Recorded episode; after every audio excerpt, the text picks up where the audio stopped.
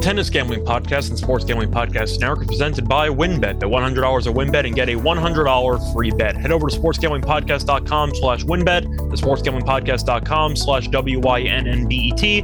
Claim your free bet today. We're also brought to you by the SGPN merch store. Use the promo code NFCBEAST for 15% off, active until the Giants or Eagles lose their next game.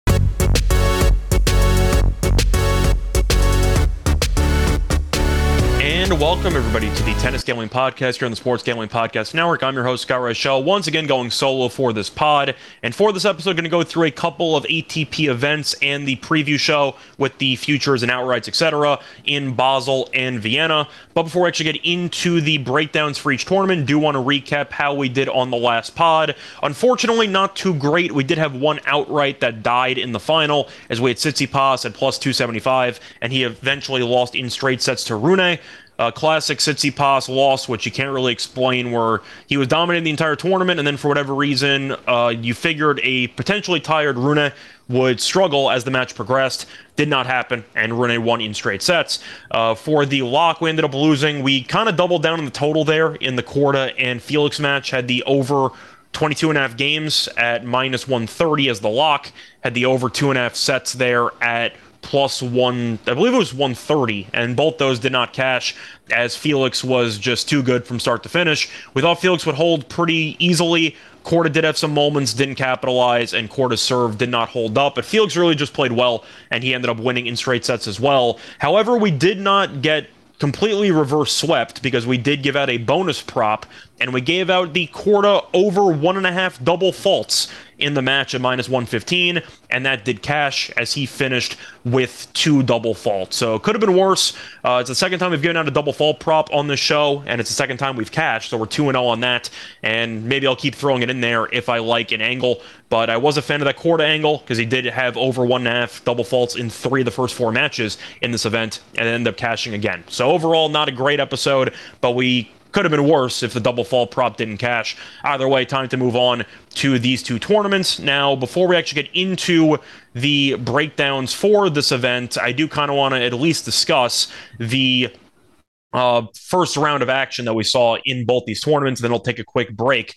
But to go through the actual matchups and who got eliminated already, uh, Goffin ended up losing to Nakashima in Basel. You had Karatsev lose to Bublik. You had Draper in a very competitive match losing to Alcaraz despite winning the first set. And you had Cilic, who ended up losing to uh, Rinderknech in a third set tiebreak. And that is actually somewhat big news because Cilic was a defending champion in this event. He did beat Nishikori in 2016, and yet he's already been eliminated. That's kind of going to wrap it up for the actual uh, Monday action in Basel. Now to move on to Vienna, you had Khachanov who beat Wolf in two competitive two competitive sets there. Uh, Coric ended up beating Halys in three. Fritz had a very entertaining match against Nishioka. I believe he fought off a match point in there, and he ended up winning in three in his first ever match as a top 10 player in the world. You had Cerundolo, who beat a relative unknown in straight sets, and you had Rublev, who absolutely smacked Schwartzman in straight sets. But the main takeaways for Vienna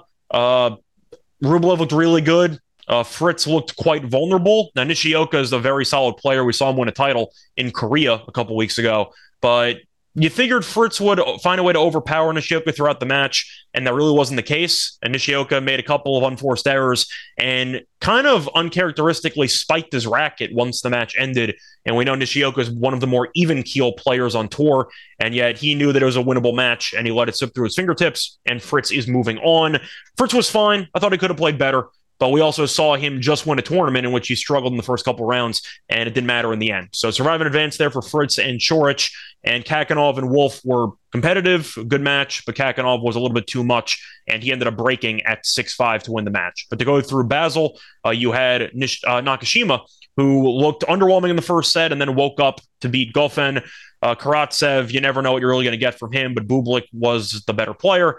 Alcaraz was interesting because since he's ended up taking over the number one ranking in the world and since he won the US Open, he's been quite vulnerable and he looked like it against Draper in the first round. However, Alcaraz in previous tournaments has been known to struggle in the first round, especially, and then it gets progressively easier moving forward once he gets fully accustomed to the surface, the environment, etc.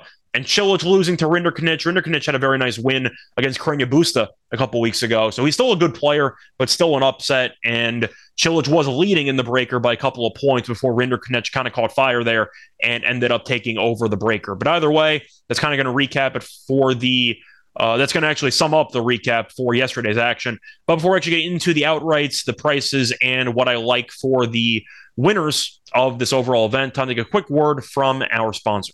Thinking of joining WynnBET? Now is the perfect time because when you bet $100, you get a $100 free bet. Looking to join WynnBET Biggest Winners Club? Whoever hits the biggest parlay on WynnBET odds wise gets a $1,000 free bet. WynnBET is truly hashtag DGens only. Plus, use WynnBET's build your own bet feature to build some amazing same game parlays. There's so much to choose from, and all you have to do is head over to sportsgamblingpodcast.com slash wynnbet so they know we sent you. That's sportsgamblingpodcast.com slash W-Y-N-N-B-E-T to claim your free bet today. Offer subject to change. Terms and conditions at wynnbet.com Must be 21 or older and present in the state where playthrough WynnBET is available. If you or someone you know has a gambling problem, call 1-800-522-4700. We also have breaking news. Sports the Sports Gambling Podcast Network is having a YouTube giveaway, and it is giving you a chance to win your choice of either an autographed jersey by Lawrence Taylor or Brian Dawkins. And best part of all, the contest is completely free to enter. There's three steps. All you have to do is one, subscribe to youtube.com slash sports gambling podcast, two, comment on a video, and each video is a new chance to enter. And also turn your notifications on so you don't miss sports gambling podcast contacting you when they pull the winner. Welcome back, everyone, to the Tennis Gambling Podcast. Just recap what happened over the past weekend and what happened in Basel and uh, Vienna on Monday. Now it's time to get into the actual future odds and talk about some outrights. So, going in chronological order to look at the actual time of the matches on Tuesday, once again separated by about maybe five ten minutes. Uh, really, no separation at all, so it doesn't really matter. I'm going to start off with Basel just because of alphabetical order, and we'll get into Vienna after. So, starting off with the outrights here in Basel, uh, just to go through the favorites, we'll go in order. Alcaraz is the favorite, not a surprise, number one ranked player in the world, plus 240. You have Felix going for his third straight championship or th- third straight trophy in as many weeks as he is plus 650. You have Ruud at seven to one, and then you have some long shots that are pr- relatively similar in terms of price. You have Bublik at 14 to one, Nakashima 14 to one, de Minaur at 14 to one, Busta at 16 to one, Musetti at 16 to one, uh, Rune at 16 to one, Batista Agut at 16 to one, and then you have some longer shots with Rinderknech at 20. Uh, you have Brooksby at 25, Humbert at 25. You have Cressy at 28 uh, Zandschulp at 28 as well. And yeah, you're going down the line. You have Murray at 28 if you want to go for a veteran long shot. You get the idea. But the point is, Alcaraz is favored, and it makes all the sense in the world. However, I'm not sure if I'm actually going to take him because I was concerned about how he's played since taking over the number one ranking. Uh, he was vulnerable in both the Davis Cup as well as the match against Draper. And I do kind of wonder if he's a bit overvalued in this spot. But to go through the actual winners in this event in the past. It's really irrelevant because a lot, if not all of the guys that have won this event have either retired or been eliminated. And to go through all the results since, well, you know what, we'll go 2006. You had Federer who won three in a row, then Djokovic. Djokovic isn't playing this event. You have Federer for another two times, and obvious. I'm sorry, you have Federer for another two times, and of course he retired. You have Del Potro for two times in a row. He retired. Federer for two more times. Then you have Cilic who got eliminated, and then Federer three more times. Then the event did not take place for the last two years because of COVID. So really no historical trends to actually mention. I guess the only thing that's worth mentioning is de Minaur because he was the runner-up in 2019. So if you want to go for somebody with experience in this event, you could take de Minaur at 14 to 1 if you want to just back the historical success, even though that was roughly three years ago but still better than nothing, I suppose. But either way, uh, to go through uh, some other just draws and to go through the, I'd say, value plays for this event. Uh, you had a couple of matches, as I mentioned before, on Monday. A lot of the bulk of the first round did not take place yet. So there is a bit of a head start for some of the players, including Alcaraz, who might get an extra day off uh, because of the fact that he was able to play yesterday. But to go through the draws here for Alcaraz, it's fa- it's I'd say favorable. He faced off against either Zandschulp or Mannarino. I think Alcaraz should win that match pretty comfortably. Then face off against either Cressy, uh, Stricker, Baez, or Busta. Let's assume it's going to be Busta. And then after that, that that's really the whole draw to get into the semis. So Alcaraz's draw is actually kind of favorable. Uh, I just think that he might end up struggling more than people think. Uh, he probably will end up making a very deep run in this tournament, but plus 240. Maybe I'll reconsider once I read off the actual draws for everyone. But as of right now, I'm trying to look elsewhere. Uh, you have Felix at a pretty decent spot here. I know he's facing off against Huesler. Uh, then he has the winner of Fokina or Kekmanovic. I'm staying away from Felix. I know I said I was going to stay away from him last week, and he won again. But winning three tournaments, and this one's a pretty decent field in terms of quality of player. I do think that Felix is a pure pass here. There's also a chance he maybe withdraws based on fatigue, but he's won two straight weekends with no breaks in between. I'm going to stay away from Felix there. I think Huesler has a shot to beat him in the first round. Uh, besides that, I do think Kekmanovic can maybe make a run, but we'll see. Uh, besides that, though, looking at some of the other favorites on the other side of the draw, you have Ruud, who has Wawrinka in the first round, followed by Nakashima. And Nakashima has extra rest. I kind of like Nakashima in that section. Uh, Nakashima actually has a very nice draw. If you want to go through his section, I mentioned that he'd face off against Ruud most likely in the second round. However, Wawrinka does have home court advantage because it is in Switzerland. So maybe Wawrinka could upset Ruud. We'll see but I do like Nakashima to come out of that small section.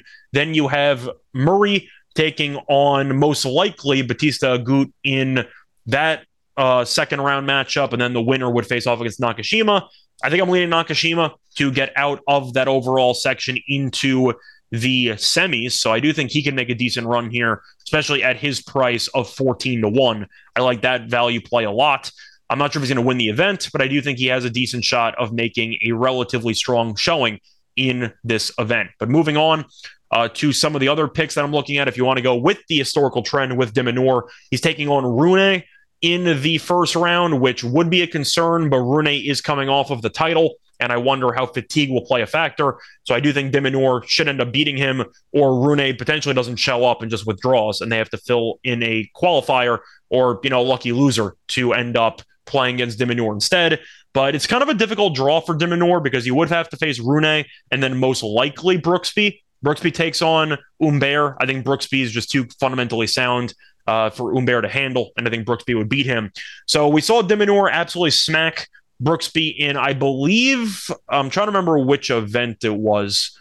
Um, where was it? At, was it Atlanta? Uh, I'm trying to remember. He beat him in a final of an event, and I can't remember which one it was. But the point is, de Minaur did end up winning a title against Brooksby, and he actually smacked him in the process. And I do think as a result, he's definitely the better player. And I do think Brooksby would probably lose there, but it's still not exactly a great draw for de Minaur to have, especially at 14 to 1. I'm actually pulling it up right now. They ended up playing in Atlanta, like I thought they did. And uh, de Minaur won in the final in straight sets. But either way, uh, I think if you want to make a case for some outrights, I'm not picking Felix at 650, especially after winning two straight tournaments. I'm not going to bother. Ruud, I'm not going to pick either. Facing Wawrinka in round one and Nakashima in round two is a little bit too difficult for a plus 700 outright for me to take. Now, to go through some of the other options, Nakashima I like at 14 to 1. I'll pencil him in. de Minaur is very, very tricky because I do think his game suits this court very well, which is why he was a runner up. The question is, do I really want to bother dealing with Rune, followed by Brooksby, and then followed by probably Rinderknech. I mean, Rinderknech isn't that bad of a draw, but still, I think it's di- a bit difficult in the opening round or so for him.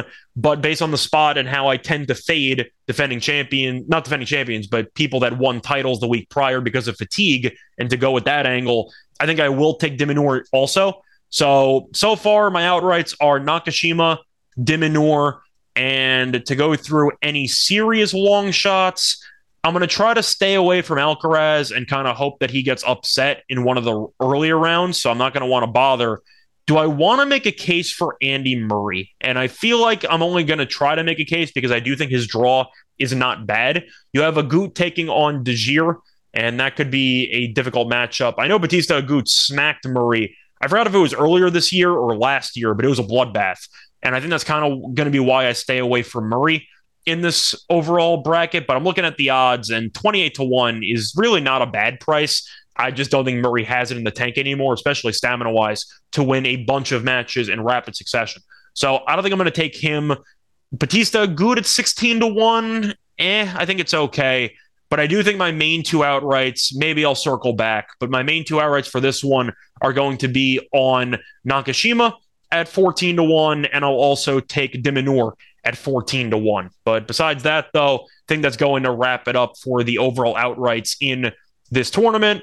Unfortunately, no quarter bets available, so I can't go through the quarters individually. But if I had to really pick my thoughts on who's going to make it into each semi, I'm going to take Alcaraz out of the top one.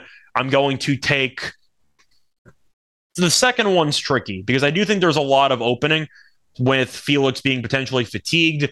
Do I think Huesler has a shot here, especially being Swiss? So he does have a home crowd behind him. Uh, he had a very difficult three set loss there to Cerundolo in his last match, but he's been playing well. Am I tempted to go with Huesler? Um, I don't know. Let, let, let me just think about what the odds are going to be on him for this event, uh, if they're even listed. Uh, let me just see what they got here. Uh, Huesler is 50 to 1.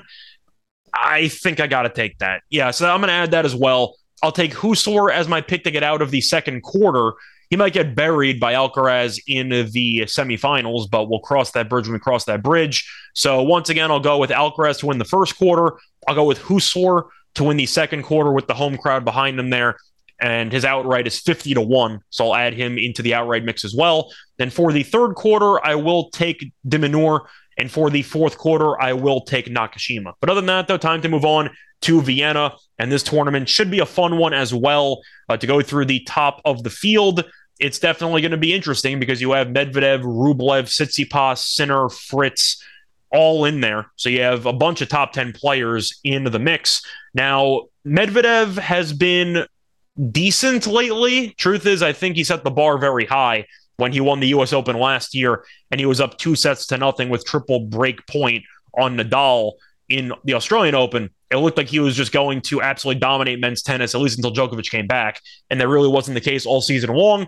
He had one of the more disappointing reigns as the number one player, and Medvedev has been good, not great, since getting the number one ranking. And then, of course, he lost it once Alcaraz ended up winning the U.S. Open. But to go through Alcaraz, uh, sorry, to go through Medvedev's last couple of matches, he's been okay. Won in straight sets each of the first three rounds in Astana then had that really ridiculous retirement after the second set breaker against Djokovic in the semis there. So he took a set off Djokovic, who was playing very well. So I know Medvedev's level is extremely high. He also basically has a bye in the first round because he's facing off against Basilashvili, who's basically been tanking matches for the entire year.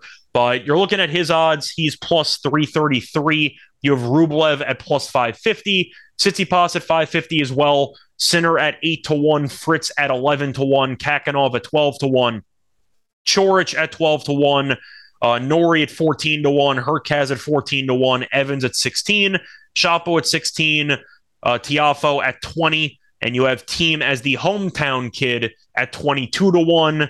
I'll throw in Tommy Paul there at 33 to 1 as well, but that's basically it.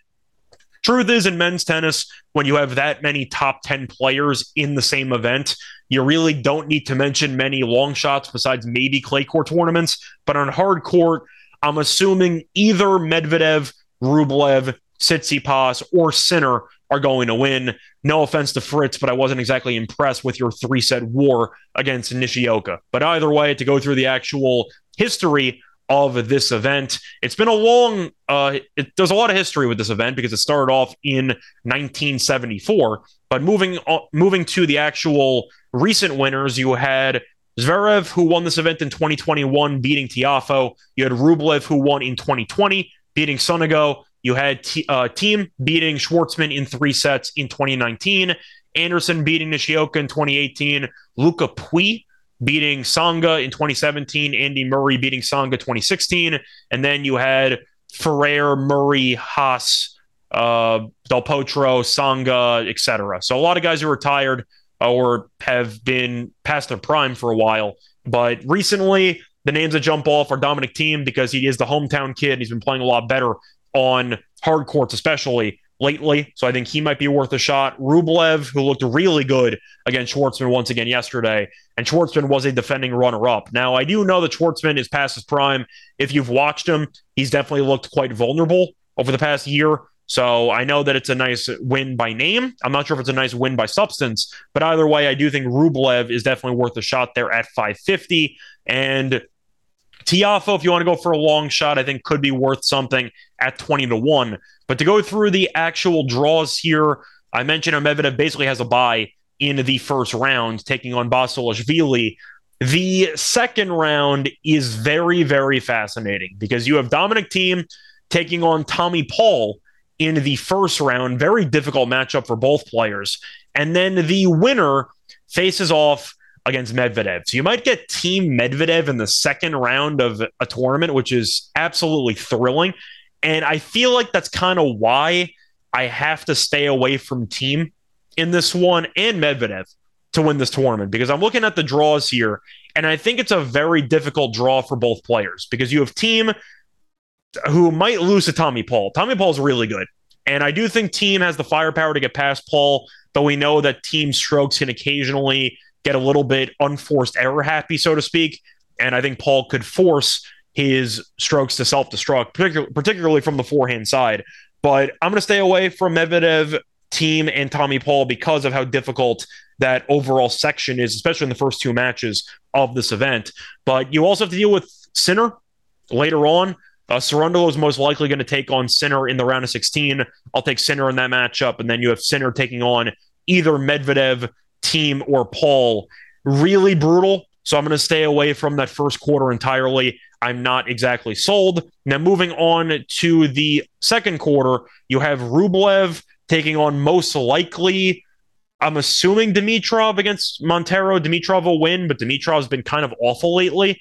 Either way, I think Rublev rolls there, and then he faces off against most likely Norrie in the quarterfinals. I like Rublev a lot. And we saw Rublev really smack the crap out of Norrie in the US Open, I believe. I think it was the US Open. And Norrie just absolutely demolished uh, Norrie got absolutely demolished in straight sets. So I do think that Rublev has Norrie's number, and I do think that he should end up making it to the semis, and then we'll see if he plays against Medvedev, etc. But I think he's got value there uh, to go through the third quarter here. I'm not going to pick Fritz. I think that's a little bit difficult. Evans is interesting. Face off against Atta in round one. Atta was a lucky loser, made it into the bracket anyway. I think Evans wins there, and I think Evans should beat Khachanov. And then you most likely have Shapo taking on Fritz, which should be a very entertaining match, which I think Shapo has a good shot to win. But I think for the sake of this overall quarter, I'm going to go with Evans. I think he's better than Khachanov. I think he's better than Atta, and I'll let Shapo and Fritz kill each other. So give me Evans to win that overall quarter. And then for the final quarter, Tiafoe, I mentioned having value. The problem is he faces off against Hurkacz in the first round. Hurkacz, a very good server. I think that could be a tiebreak fest. I am going to pick Tiafoe to win that match, though. I think that his movement could give Hurkacz problems. You have Sonego against Ruusuvuori. That's also difficult. I will take Sonego in that matchup, though, because Sonego ended up being the runner up here in 2020. So he does have some type of court familiarity. But I'll go with uh, Tiafoe to make it into the quarters and most likely face off against Tsitsipas. I know Tsitsipas is off a final, so we'll see if fatigue is a factor. He should beat Novak in the first round, then probably end up beating Coric. That could be a good match, though. But give me Tiafoe to come out of the quarter. So if you want to play it based on my outrights, uh, I don't have quarters in front of me, but the point is if you want to back the players that I like to make the semis to win the overall event, you have Rublev at plus 550, which I like a lot. Rublev looked really good.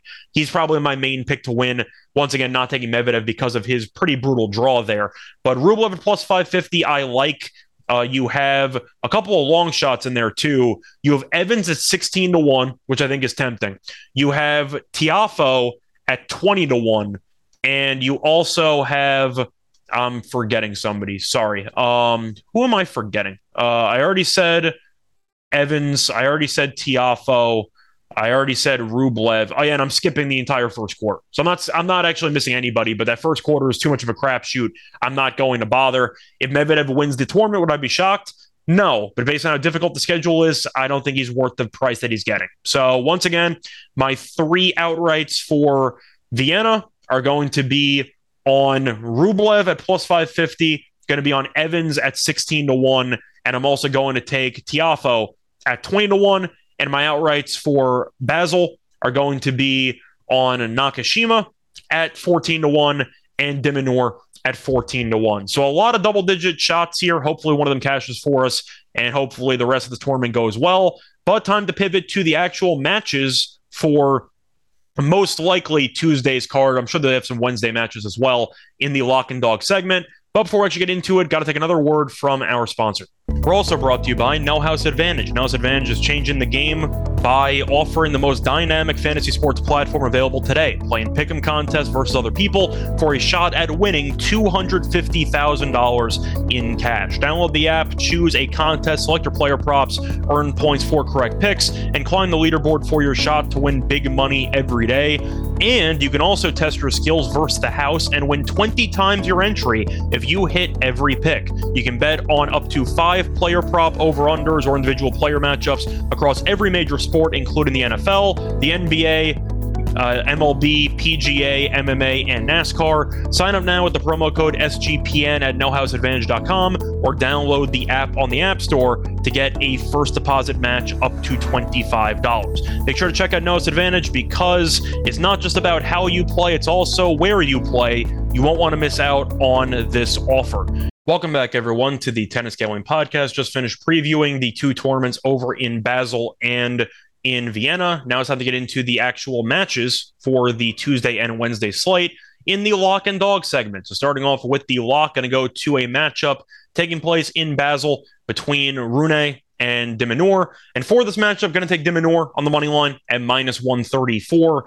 At the end of the day, there are two main trends that I have liked over the years. And I'm not sure if it's selective recall, but it definitely seems profitable. The first one is the one that all of you are familiar with. It is fading a guy who just won a tournament the previous weekend because of potential stamina concerns. And the fact that Rune not only won in uh yeah in Stockholm, but the fact that he had several three set matches, I do think will result in him being tired. And I think de Minaur is capable of really making Rune work. We know that de is a serious pusher who's going to extend every point, make it an eternity. And I think eventually Rune's body is going to give out on him. So I will go with de to win this match, but that's the first reason why I like him to win. The second reason is the immediate rematch angle. And you have two tennis players that just face off against each other within, I'd say, the span of about a month, and they face off against each other again. Usually they split. Once again, could be selective recall, but it definitely seems to be the case. And I'm mentioning it because these guys just played against each other a couple days ago because you had de Minaur who ended up losing to Rune in Stockholm. Very competitive. Uh, you had 4 6, 7 6, 7 5 in favor of Rune. But the point is, de Minaur gave Rune all that he could handle. And now de Minaur had extra time off because he ended up losing in the semis. Rune had to play another match in uh, Stockholm because he ended up beating Tsitsipas. But I do think with the immediate rematch and the fact that he has extra time to actually recover physically compared to Rune, I really like the spot there for de Minaur. And I do think as a result, he should be priced a bit higher. I think 134 is a solid number, should be closer to minus 150. I am going to take it. And moving on to the dog in this podcast, I mentioned how there's going to be one matchup, which I think is the best matchup by far. And it's going to be uh, the I'd say for the right to face off against Medvedev in the second round. It's to be a matchup between Thiem and Tommy Paul. And for this one, I am going to take the over two and a half sets at plus 115. I know it's a very uh, cheap overall dog, but I definitely like it because Thiem has been very, very used to three sets. To go through the matches on hard court here, Korda, three sets. Hurkacz, three sets. Cerundolo, three sets. Played Gertz, that was straight sets. So three and one so far to three sets. Uh, then he had a couple of straight sets there in in uh, Gijón. Uh, Tel Aviv, he had both three set matches there too. So the point is, Thiem is no stranger to going distance. Paul, on the other hand, lost in straight sets to Ymer, did go three sets against Borg who he was a massive favorite against, that still won three sets. Uh, had a very, very eventful U.S. Open where he ended up uh, splitting the first two sets in each of the three matches he was in. Cincinnati had a three set match there against Shapo. The point is, both guys are not afraid of really taking some sets off potentially if they fall behind early in order to conserve energy. I think you will see a very competitive match that goes back and forth. But plus 115 for what I expect to be an absolute war, as far as I'm concerned, is a good deal. You could take over 22 and a half games in the match at, I believe that's around minus 115 but I am going to take the over instead for the sets. I like the plus money there. So that's going to be my dog. Other than that, though, that's been this episode of the Tennis Gambling Podcast. You can find me on Twitter at Reichel Radio, R E I C H E L Radio. Besides that, you can also find me on a bunch of other podcasts the NFL Gambling Podcast, which I'm on a couple times a week, the NBA Gambling Podcast, of course, uh, the Propcast as well, which I'm on once or twice a week a lot of different shows that I'm on, a lot of content going on with the likes of NFL, NBA, NHL, uh, college football as well. A lot of craziness going on in sports, and it's a great time. But other than that, though, until next episode, good luck to all of you and all of your bets. Bye, everyone.